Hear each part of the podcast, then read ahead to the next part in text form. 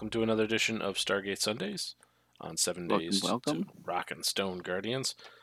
Today's episode we're going to go over is called The Broca Divide. Ooh. It sounds interesting. It's much better than last week's episode, Emancipation. Also much better than the second episode. Yeah, not by a little bit either. Yeah, not by a little bit, for sure. This is really where we get to see that awesome team, SG-1, actually saved the day in a meaningful way, in my opinion. So The Broca Divide, directed by William Garrity. He directed multiple episodes of SG-1, especially throughout the first three seasons. He also directed some episodes of Smallville and a little show called MacGyver. If you don't know, you lost me there. Richard Dean Anderson played MacGyver in MacGyver. So William Garrity and Richard Dean Anderson both have worked together before. He also did some cinematography on the RoboCop TV series. Interesting. Oh, amazing! I know. I forgot it had a TV series. To tell you the truth, and I remembered. You know, that's probably the only RoboCop I ever really watched, except for the very first RoboCop.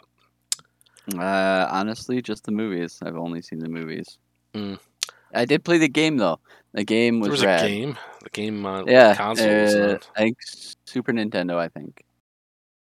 Like the SNES? Mm-hmm. Oh, yeah. Nice.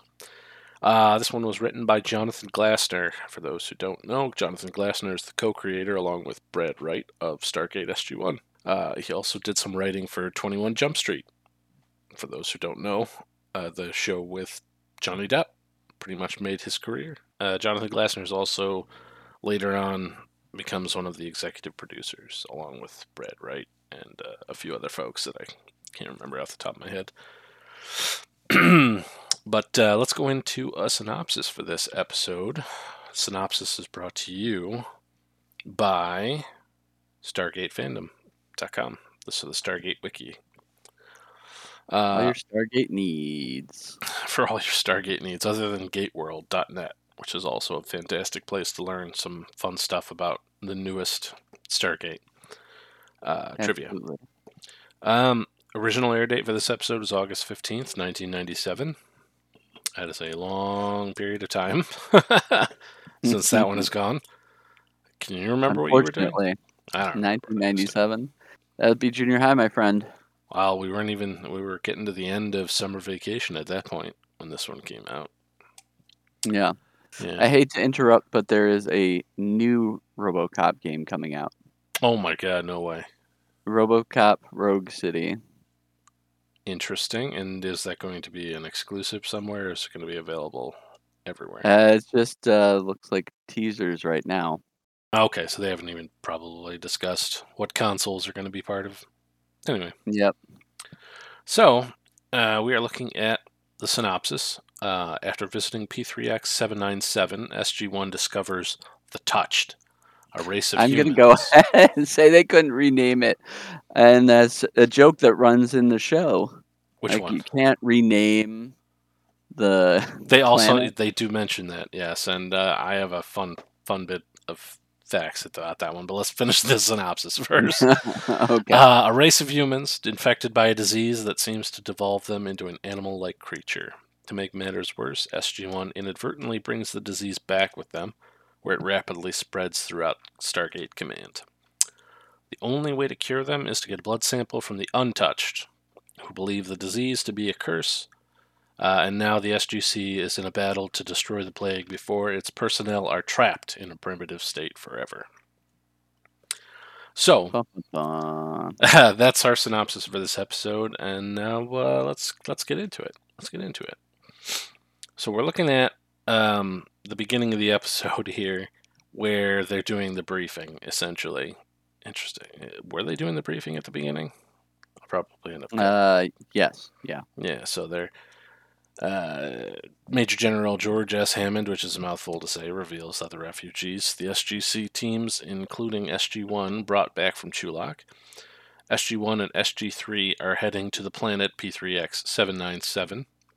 Now, what's funny is that Daniel makes a remark about that ridiculous naming scheme that it comes out with. And then Carter all of a sudden just decides to say, "Oh yeah, that's part of a binary spit out from the computers." And then I sat there and I said to myself, "Binary? How in any way is that binary?" I'm like, Computer talks binary all the time. If anything, it's closer to hexadecimal, but even then you're not right there either. It's just call it a naming schema that you guys came up with. It has nothing to do with binary. You just call it an automatic naming schema. It's like it's almost like that Rick and Morty quote where Rick talks down to Morty about him calling it a quantum carburetor. He's like, "What did you just do? Throw a spacey name in front of an actual device in a car and then call it that?" And that's essentially what she does right there, which is kind of funny. And I'm like, yeah, like, don't talk down to your audience. We get it. Like, even if you didn't get it though, like, binary is an unknown, so like people would know it's like it's all zeros and ones. It has nothing to do with binary. At that point, just make a name up. I assume at this point you could say that it's based on binary, and then it spits out these numbers, but it's like it's just a naming schema. That's all you can call it. It's a naming schema. Yeah. And exactly. you came up with one that's sort of like a license plate for the planet. It's the same thing the DMV does. So this is the DMV of planets, essentially, is what's spitting it out. The planet's license plate. Yes, this is the planet's. We're going to refer to these as the license plate numbers for the planet. But not Chulak, though.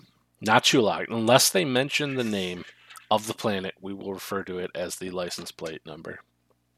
Yeah. This planet eventually does go on to become, they just call it the Land of Light from there on out. I did think it was interesting that they named the episode The Broca Divide, which doesn't have to do with the planet being tidally locked. Only half the planet ever faces the sun. It's not rotating like Earth does. It's just landlocked to the sun on that side. Yes, it's locked in a constant rotation where it essentially faces it on either side, like an equator almost. Mm-hmm. There's a divide among the whole planet, which is interesting. You would think that the people who live on the side with virtually no sun whatsoever, except for the light that they can see on the horizon, would have a vitamin D deficiency of some sort, or have developed some other way or other means of having a vitamin D necessity. Yeah. You know, I really thought that it was going to be going into like the Time Machine Morlocks type thing where they're like super, super pale. That's a very good point. And the people on the other side were they're awfully pale for being on the side of the planet that never has darkness. Yeah, exactly.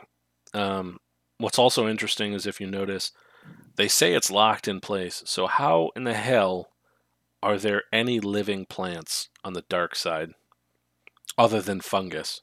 Let's see, I think you have to go into some science stuff. I think I could be totally wrong, but they're so close to that edge where it's the dark side. I think that side would be less affected by it. That's true. You also, but you have to. It makes no sense that there are plants of similar nature on both sides of the divide. Yes. It makes no sense at all. You would think that there were some plants that could survive, funguses in particular, other things like moss, small plants, not large plants with giant friggin' leaves. Yeah, they would be probably virtually leafless since they don't need them. Yeah, they would have developed some sort of weird texture, probably, I imagine. But that... And then you also have to think about it. So this planet probably hasn't been like this its entire existence. Because when you think about it, why in the hell would the Ancients leave the Stargate on the dark side of the planet? I don't know if it's been mentioned yet in the show. Obviously not, because they don't even know about the Ancients just yet. the Stargate network is not developed by the Goa'uld. It's been developed by a long extinct race of beings called the Ancients, or what will become the Ancients, and they'll have several other names in several different series. The Stargate network in and of itself is completely created by them, and the Goa'uld just leech off of it like all of their other technology. But what's really interesting is it means that at some point that planet probably existed differently. It probably rotated very similar to Earth at some point in its history. Yeah, it depends on a couple factors like its size, how far it is from the sun, if it has moons that are potentially causing tidal locking. Yeah, changes like that. But yeah, at some point in its history, I imagine that it didn't exist the way it exists now, and it just happens to be that way for the sake of story. I think it's possible, for sure. So, anyway, Carter with her fancy words about binary and all that, and it's just crazy. So this is actually the first episode where we get to see a second team other than the SG-2 that we got to see with Charles Kowalski in charge for the very first episode. Right. This is a different team that is not Air Forcemen. Or airmen, airmen, people from the Air Force. It's a group of Marines, SG-3. It's also the first time we get to see Colonel Makepeace. He's the leader of SG-3, and we get to see him a whole bunch later on. And I want to say he looked very familiar to me. Colonel Makepeace? Yes. He may be. You want to look him up real quick? I'm not really. I do want to look him up. Colonel Makepeace. Steve McCage. He's in the X Files. Is he? Yes. Like a prominent character in the X Files, or is he just like a one-off episode, one or two-off episode? Well, his page is very brief, so I'm going to say it's probably a one-off. Okay, so that makes sense. Well, you do get to see him a bunch more in Stargate SG-1. Well, anyway, so back to what's going on. So this time they're going to take a second team, and they're going to this planet because they believe it to be possibly the home of where they brought Skara and Sharae.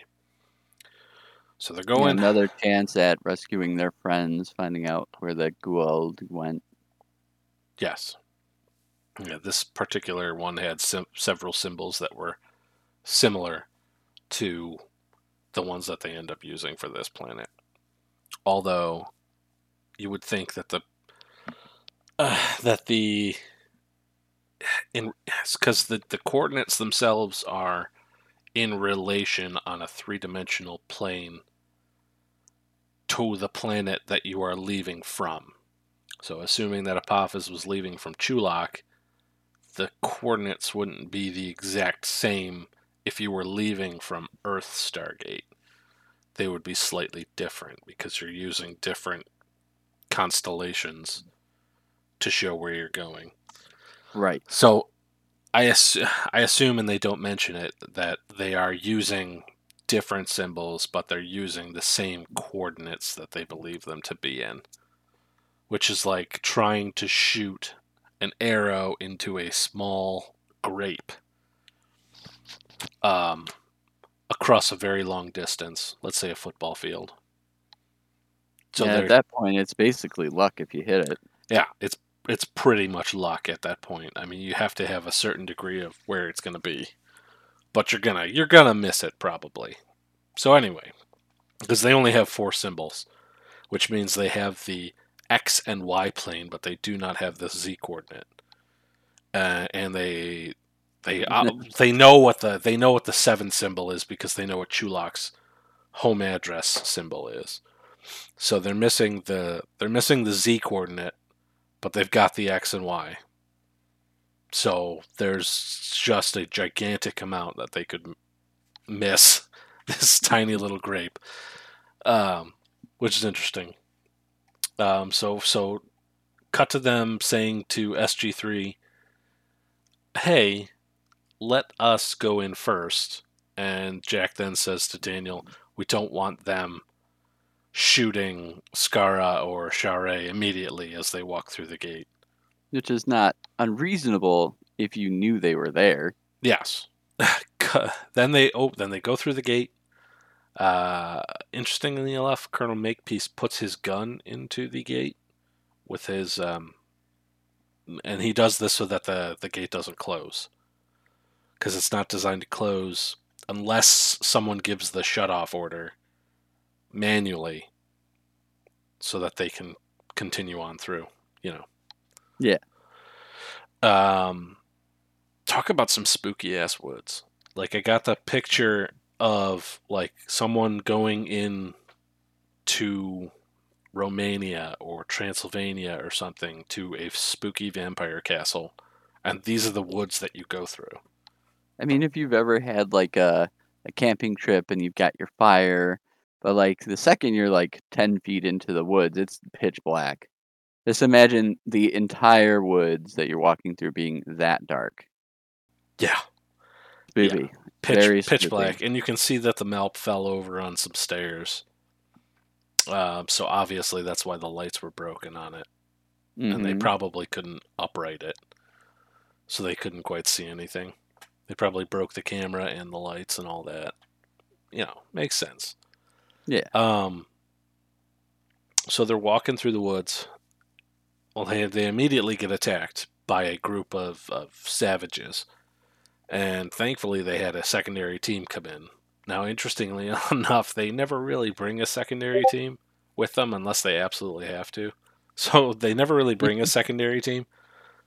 And it just so happens to be super lucky that they decide to bring a second team, because they actually needed it, because Teal'c was overpowered, Jack was overpowered and smacked over the head. Daniel got his ass kicked for the first time in this episode. And yeah, for the first, but definitely not the last. I didn't quite see Carter. I mean, I assume she obviously got her butt whooped, but I didn't quite see her in the shot so much as I saw the other ones getting their butt handed to them. And then all of a sudden, the Marines show up and they shoot up into the air and scares all these crazies off. And then they go exploring into these woods. So they make their way through the woods. And they happen to come upon a group of these savages who happen to have a non-savage woman with them. And they are about to molest her. And Samantha Carter's like, nope, we can't have that. And I'm like, what are you going to do? Go in there, guns a-blazing? Because if you interrupt them right now, they're probably going to attack you. And Jack's like, no. Well, this continues the, like, sexist kind of, like, run of the show, I noticed. So you got like let's call it what it is. This was a different generation of television, and yes, I'm definitely not condoning it. This is just how people thought back then. Well, you see their way of addressing it later in the episode. It's just like. They definitely didn't think about it the way we think about it now. So they did. They didn't have the knowledge or the capability to understand. Well, they had the capability to understand. Well, they didn't have the sensitivity to understand, you know, other people's viewpoints. So. Yes, they didn't have the sensitivity is probably the best way to put it. They didn't understand that this isn't how it should be. And I don't care what you have to say about it politically, because this is my show, and I'm going to run it how I want. No, I honestly... No dissenting viewpoints here. No.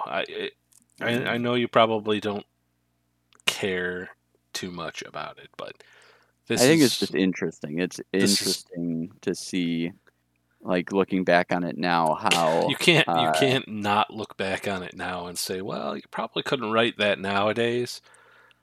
But when you wouldn't really want to. Well, when you think about it, let's take, for example, The Handmaid's Tale. It it shows you that on purpose. It shows you all of that shitty misogyny that's underlying what currently goes on in society. It goes into all menace of things that people don't want to admit that are part of our nature. When you think about it, this is how we used to be. Like, this is when you this is how we. Yeah, this is how we used to be. This is basically how this show is doing it too. Is they're showing the really extreme version of, you know, this is what we used to be like as a society, and now we've sort of grown up, and it's nice to know that we've grown up a little bit, but we're not there. Yeah. I think definitely a good reflection on it's like, oh yeah, this is like this, but you know, it's definitely gotten better. And I don't want to cancel stuff like that, because if you cancel stuff like that, future generations never know why we changed. And that's the problem. You know what I'm saying? Yeah, I think that's we have to understand what the mistake is. Not to get too political, but exactly. If you don't know the past, if you don't know the truth of the past, then how are you really going to change? Because we have to understand our mistakes before we know what's wrong with them. Yes. But let's break away back to the science fiction, because this is science fiction, people. Yeah. Fiction, science. So they go exploring through. They find these people. They find that this woman is just about to be raped, and it's like, oh shit, come on, do something. Like, even fire the gun in the air. That's probably a good idea. And Jack probably does the strategic thing here. He doesn't know how many of them there are. They could be quickly overrun. And this is one of those things where you have to say, are we just observers, or are we supposed to get involved? So, and then all of a sudden these people in white cloaks show up, and turns out, twist ending there, people in white hoods are the good guys. Yeah, that big old twist there. Big twist. The people in white hoods are the people we're supposed to be cheering on. Right. They show up, and what are they throwing at them? It's like they're throwing. I think they're just using little slingshots. Yes. Yeah. Stone throwing slingshots is what they're using, and they're just tossing stones, which is not, in and of itself, the greatest method of trying to get those people away, because what's probably going to happen is the people that they brought with them, super skinny. And I'm going to get into this because when you later on look, all the guards in the entire structure that they go to, they look like Arnold Schwarzenegger on steroids before he got old and fat. We're talking Arnold Schwarzenegger from Conan the Barbarian. They could stand toe to toe with Conan, but we're talking much bigger than that. Like, these guys were jonesing on steroids for sure, and it made no sense why they would bring why these four people, who are the tiniest people ever, would go out to a bunch of savages and throw tiny little pebbles at them. Is this some sort of zoo that they just happened upon? That's what I have to say about that. Are you saying that they have a zoo of savage people? I assume that this is some sort of tourist attraction, and they go out there and they sling rocks at people, because they had no reason to be out there whatsoever. Based on everything we know, they consider these people to be lepers, essentially. Why the hell were they out there in the first place? Well, it does seem like they were trying to rescue the main guy's daughter. Oh, I mean, rescue. But I don't know. Still, because they put her in. That's another one of those inconsistencies, like what we were talking about on the on the last episode with Samantha Carter's character. That's an inconsistency in that character's arc, because it seems like they want to avoid the untouched at all costs. And it just doesn't make any sense. Yes, so, I send people out who could get infected. to rescue someone who's already been gone for God knows how long. I imagine she has to have been gone for a good few hours by the time they come upon her. Right. And they find her with them. Yeah. So yeah, literally being scratched and scraped and clothes being ripped off. She's probably been touched. Yeah. That's a double entendre right there. She's definitely been touched. Yes, with the dirty illness. So they meet these people in white. They manage to rescue the girl, hopefully before she actually has been touched, but probably not. This is when they were super afraid of Goa'uld being finding a host with a Goa'uld in it. The first few episodes is pretty much the only time they ever really cared. Later on, it's like, oh, anybody could be a Goa'uld. Who gives a crap? They don't even bother to check them anymore. But like, these first few episodes, these first few episodes, it's like, yeah, this person could be a Goa'uld. We should probably check them and then shoot them. Kind of thing. Just very similar to when they were like about to self-destruct the entire base based on a incoming wormhole that they weren't expecting. So just funny and campy, and it's the best part of the 90s, in my opinion. 90s television. It's like, let's do this for a little while and then say, screw it. We're going to go. Yeah. We're going to use this plot device for a while, and then it gets boring, so let's move on to something new. Exactly. A big thing in the first season that happens a lot is when they go to these planets, they end up getting treated like gods, or they assume that they're gods because the gods are the only ones who use the Stargate system, presumably because no one knows how to figure it out on these primitive planets. Which makes sense. Well, like this one, I don't think this one even had a control panel. It had a DHD. Oh, okay. I just missed it then. You couldn't quite see it. It was really dark, but if you notice, they walk right past it just after they get up from being beaten by the savages. Oh, okay. I'll have to take a second look. Yeah, but they do manage to pass by the DHD. But presumably they have the same problem that Earth had with stellar drift. Because no one's recalculating any of this, or the fact that they don't know any Stargate addresses, because the DHD is supposed to compensate for stellar drift. But if nobody knows what any of the symbols mean, then it's sort of a moot point. Guessing at that game. Point. Yeah, they could type in a bunch of symbols, 1,000 symbols. If they keep typing in the home address symbol anywhere except for the 7th chevron, then it's just done. They have no idea. They're done right there. And without knowing at all about the fact that the 36 symbols on there, and one of them represents your home address, probably never having presumed gone to a different world. Just a whole bunch of stuff, a whole bunch of reasons they would have never figured it out. And that's why they think only the gods can do it. What's really interesting, what proposes a very good question, in my opinion, especially for shows like Sliders and Stargate. Why in God's name did this planet not eventually evolve beyond Minoan culture? Well, it's the same problem as Chulak. So they never... Yeah, you see a lot of them never evolve beyond the culture that they already have, like... The episode with the Mongolians, the still barbarians, they not really evolved at all. Yeah, it's not like they've evolved to use new technology. Like, they just haven't evolved at all. It's like they've been stuck in one specific subset of culture. And hell, it could have a whole lot to do with the fact that they're stuck in one culture. And they just can't evolve because there are no new ideas. Everyone thinks the same. They never develop new cultures and new technologies because everything's just perfectly fine the way it is.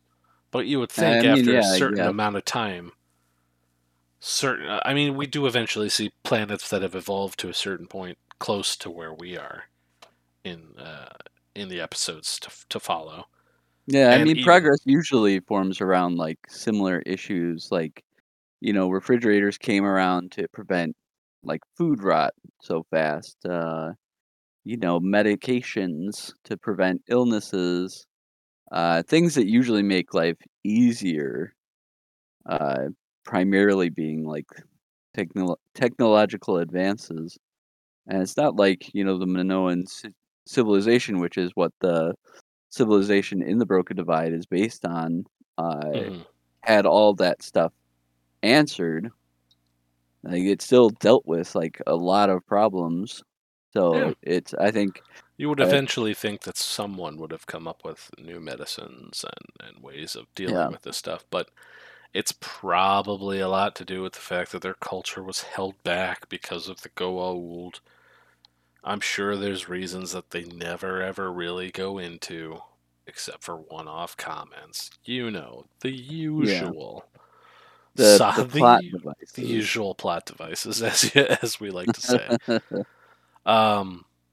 But just an interesting thought experiment to sit around and think about, considering that you only have these, like with any other television show, you only have certain finite amount of information about the lore. And then fans usually are the ones who end up taking off with it, coming up with new lore, coming up with explanations for stuff. So we're just coming up with explanations for stuff. You know, the good stuff. So they've met these people. And then they've rescued this girl, and then they take this girl back, and where do they put her? In the middle of the largest possible room with everyone around her. I get this girl a blanket.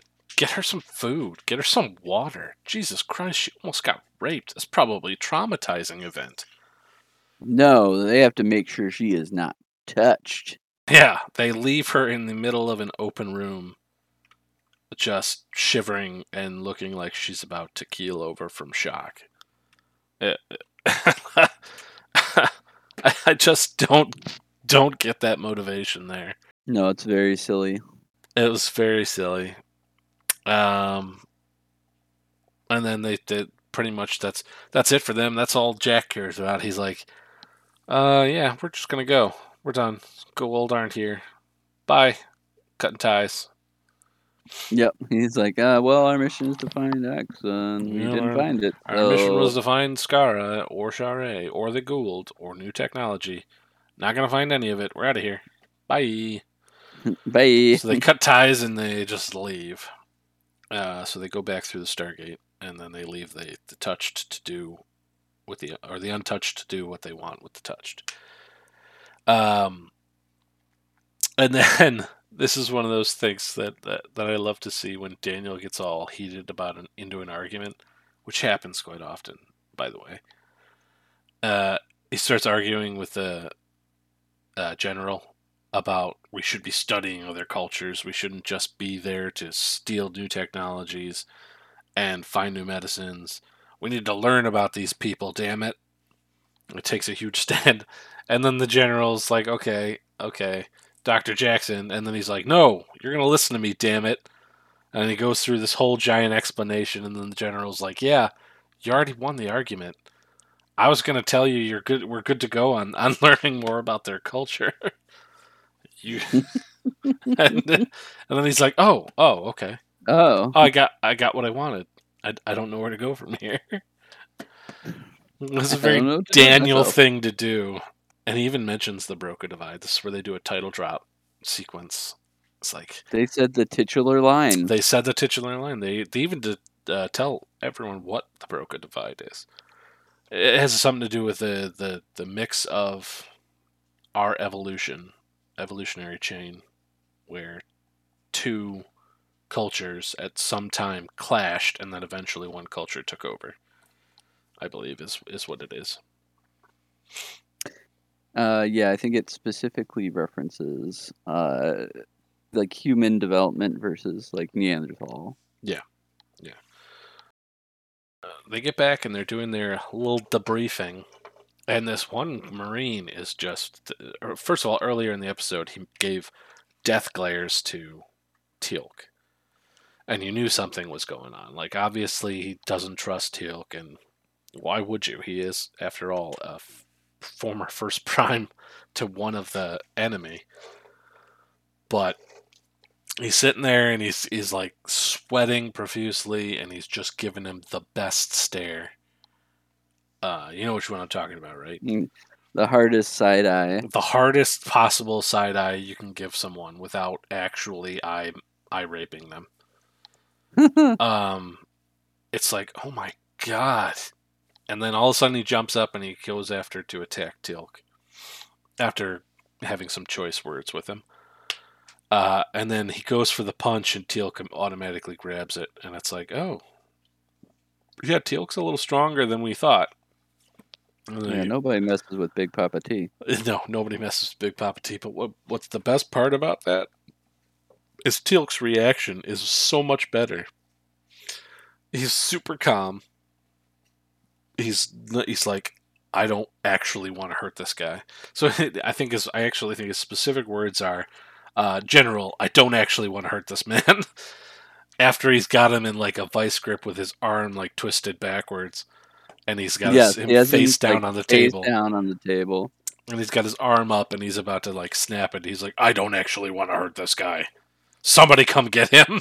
Come get your man." Yeah. So that's just the first of many reactions that happen with the people starting to succumb to the touched virus. The next one is Captain Carter's a little itchy in that debriefing, and then we see Richard Dean Anderson without a shirt on, number one. Best part about the episode. I knew you were going to call that out. Richard Dean Anderson without a shirt on closes his locker, and there's Carter in nothing but a tank top with her. She looks like, you know what? She looks like something out of Starship Troopers. Yes. You know what I'm saying? Like that same outfit that... yes. Ibanez was wearing with her dog tags and everything. So she's sitting there, super sweaty, and then she jumps on O'Neill and starts making out with him super hard. And O'Neill's like, "What the hell's going on?" And then Carter goes, "You want me, right?" And his first reaction is, "Why?" And then immediately goes, "I mean, no." Why? Yeah, why? I mean, no. Oh, God. Just thinking about it gets me all giddy. That's one of my favorite parts. He goes, "Why? I mean, no." Stands out to me as them trying to do the like counter to the earlier, misogynist, sexist stuff. Yeah. By having it be Carter that instigates. Yeah. It also plays into the fact that both of them have that will they, won't they kind of relationship, and it lasts for freaking ever. I think it lasts throughout the entire series, to tell you the truth. But probably that moment just gets me every time because he goes, "Why? I mean, no." So they have to take her to the infirmary, and then we meet Dr. Janet Fraiser for the first time. Terrell Rothery is the lady who plays Dr. Fraiser, and she's the best. Now, she only does 75 episodes throughout the entire series, but her character is pretty important throughout the whole series. She's been in a lot of stuff, too, believe it or not. She's been in Arrow. She plays a character called Jean Loring. I've never seen Arrow all the way through.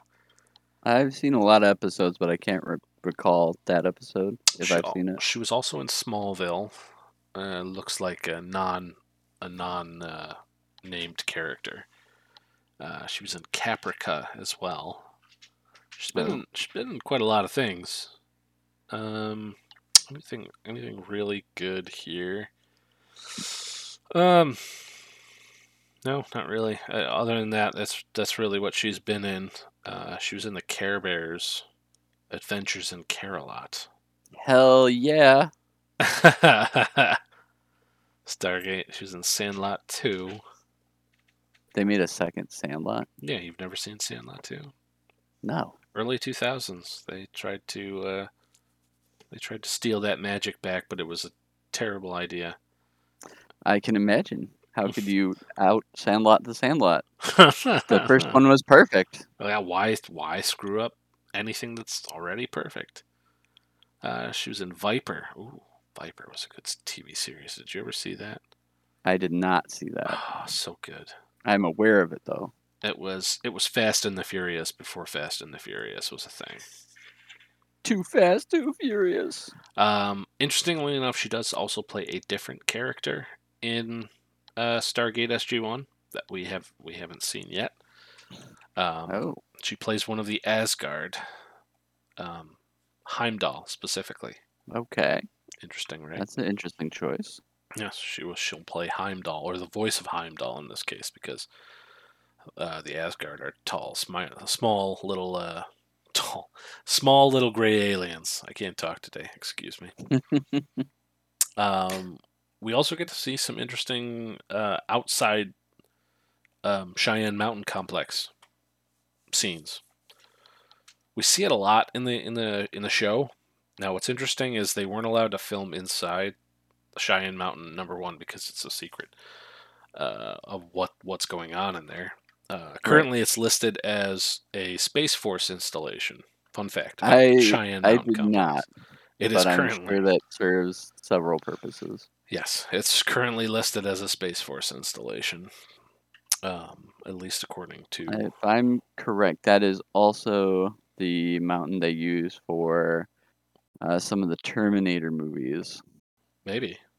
At least the outside. It's entirely possible. The shots that we see throughout the entire series of the outside of Cheyenne Mountain Complex were all filmed at the same time. They just keep reusing them over and over again. That's the classic 90s camera work there. I mean, yeah. You see it a lot in different places. Like the entire opening to The Office, all shot on one video camera. It wasn't even a good video camera, and I'm pretty sure it was John Krasinski who went around Scranton, Pennsylvania, and actually took those shots. Wow. I mean, if you don't have to pay for something, 700 times, why not pay for something once? Exactly. And there's also the opening for It's Always Sunny in Philadelphia. All that was shot by Rob McElhenney. You know what I do appreciate, though? On some anime, after like half a season or a full season, they'll change up the opening and closing intros and outros, which I think is really interesting, because usually it has something to do with the story or something that's upcoming in that season, or something that's already happened. Yeah. I think that's interesting. Yeah, it's very interesting to hear how they get a lot of this information, how they get these pictures, these video shots. And this particular one is, they use the same ones throughout the entire series. They never get new ones. And I try and pay attention, but they use them so perfectly that it's really difficult to notice that they're the exact same one, because they'll take one and then never use it for like 16 episodes, and then they'll show it again. But it's like, I wonder how much they paid to do that, if they had to pay at all. Well, I was thinking about the cost of this show a little bit today, because they have some fairly elaborate sets, and that's not cheap. And they're doing like a lot of CGI, and during this time, CGI was not cheap. I have to say, obviously some places that they need to like cut corners. Well, I mean, the entire CGI sequence with the gate, that's the same thing over and over again. We all know that. That's easy to tell. I think that besides the gate room, the hallways that we probably see is one hallway. And because what it looks like every time you see it, it looks like an intersection. I'll bet you it's one hallway. And the reason they made it so bland with just pipes and colored lines is so that they could use it from different angles. Yep. So I'll bet you it's just one hallway. And we just see it at different angles all the time. So it's not really, it's probably not a very elaborate set, to tell you the truth. At least for that part, yeah. At least for the parts where they're on the base. With the other stuff, that's got to be pretty elaborate. I don't know. Yeah. And even if they're doing like partial sets, partial CGI, that's still pretty expensive for the time. Yeah, CGI alone at that time was probably super expensive. And so that's why it was so underutilized, I would say. But it's still pretty good. I mean, it's better than some shows.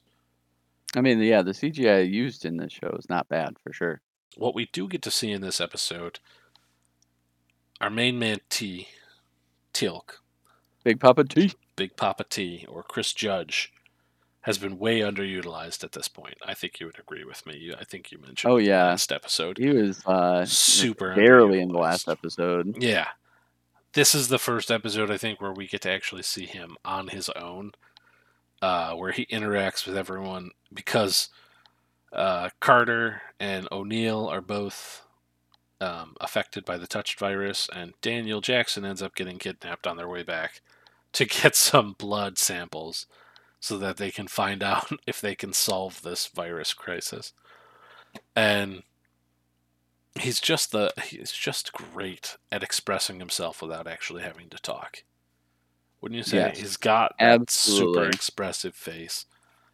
And Christopher Judge is just, like, he gets so much better at it too. As the episodes go along, you think he's good now. Wait till you get to season 7 or season 8. It's even better. So he goes, he's been told, because he's the only one that's immune along with Daniel Jackson. They're told that they have to go and retrieve some blood from the untouched so that they can discover if they have some sort of natural immunity so that they can build something to fix themselves. Another fun thing that we get to see is General Hammond. Fucking hell, God. General Hammond, we get to see in a straitjacket, drooling with an eyebrow. With a, well, one heck of a unibrow. Yeah, with one hell of a brow up on his head. It's quite funny. So we get to see him and Richard Dean Anderson with a giant brow and some weird looking teeth. All in, and why is he the only one they put in a straitjacket? That's what I'd like to know. I know. How bad was he? Yeah, like was he killing people? I mean, they literally show one of the first infected soldiers like bloodying himself against a wall in his cell earlier. How bad was General Hammond? That they had to put him in a straitjacket, exactly. Mm-hmm. The only person who's able to go is Teal'c. So Teal'c ends up going with Daniel Jackson. Jackson gets kidnapped, and so Teal'c's like, ah, crap. I gotta complete my mission so that I can save everybody and then possibly save Daniel Jackson. So he goes and he asks the untouched for some blood. And you remember those Arnold Schwarzenegger dudes I was talking about? Yes. This is where we see them. These two gigantic steroided out monsters in the background as guards. And then you walk up and you see Councilman Tuplo from the Land of Light, the small little guy that we saw earlier in the episode. He's super tiny, super skinny, no muscle on him to speak of, and it looks like he's got a small gut. I'm like, where were these roided out guys when you were in the woods with pebbles thrown at these primitive people? It looked, the spears that they're holding look like toothpicks. Yeah, like compared to these guys. Yeah. Like they are weapons of mass destruction. If you haven't seen the movie Commando with Arnold Schwarzenegger, I highly recommend it. But I'm going to spoil something. There's a scene where he throws a pipe at an enemy, and it pierces not only the guy's body, but the steam pipe behind him. Yeah. And there's steam coming out of the pipe. That's those guys. Yeah. For sure. Roided out jazz musicians. Not sure why I went with jazz musicians, but But they're just roided out dudes. I would love to see that, because them playing like a Yaz flute or like a clarinet, it would literally look like them blowing into like a child's toy, a kazoo. Yeah, a child's toy. These dudes are just huge. So anyway, so Teal'c manages to upset the untouched people, the councilman and his presumably his wife. I don't think if it was ever mentioned, but she manages to piss those people off. They take off, and so he's like, I failed. So what does he do? He immediately attacks one of these roided out guys, takes him down in one smack, and then takes the other guy out immediately. And I'm like, yeah, he dominates them. Jesus, Teal'c. So then he gets the blood from one of them, and then takes off back to give it to Janet Fraiser. Dr. Fraiser. I have to point out, before she sends them for the blood, she mentions something about histamines, but isn't like, She mentions that it's a histaminolytic, and you would think that if a doctor knew that it was a histaminolytic, that an antihistamine would probably solve that problem. I don't know. I'm not a doctor. I'm not going to presume. We're not doctors. I'm not going to presume to know. Here. But you would think that she would have figured out the fact that she takes mega antihistamines, and so does Daniel Jackson, because we know he has allergies. You would think that it would have popped in her head at some point, which it did eventually, but you would think it would have happened a little earlier. Meanwhile, what's happening back on Earth is Jack is sort of fighting this. They basically put a lot of sedative into him, and he's managed to regain some sort of frontal cognition, or front lobe cognition, where he can think, and he's like, experiment on me. And I'm like, oh, Richard Dean Anderson, what happened to you? But, yeah, so she's like, I can't really ask that of anybody. We can't really experiment on people. And he's like, just do it on me.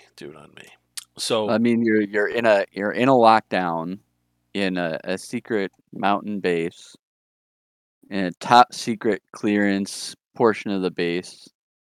What else are you going to test it on? Yeah, who the hell else are you going to test it on? Just test it on him. So she's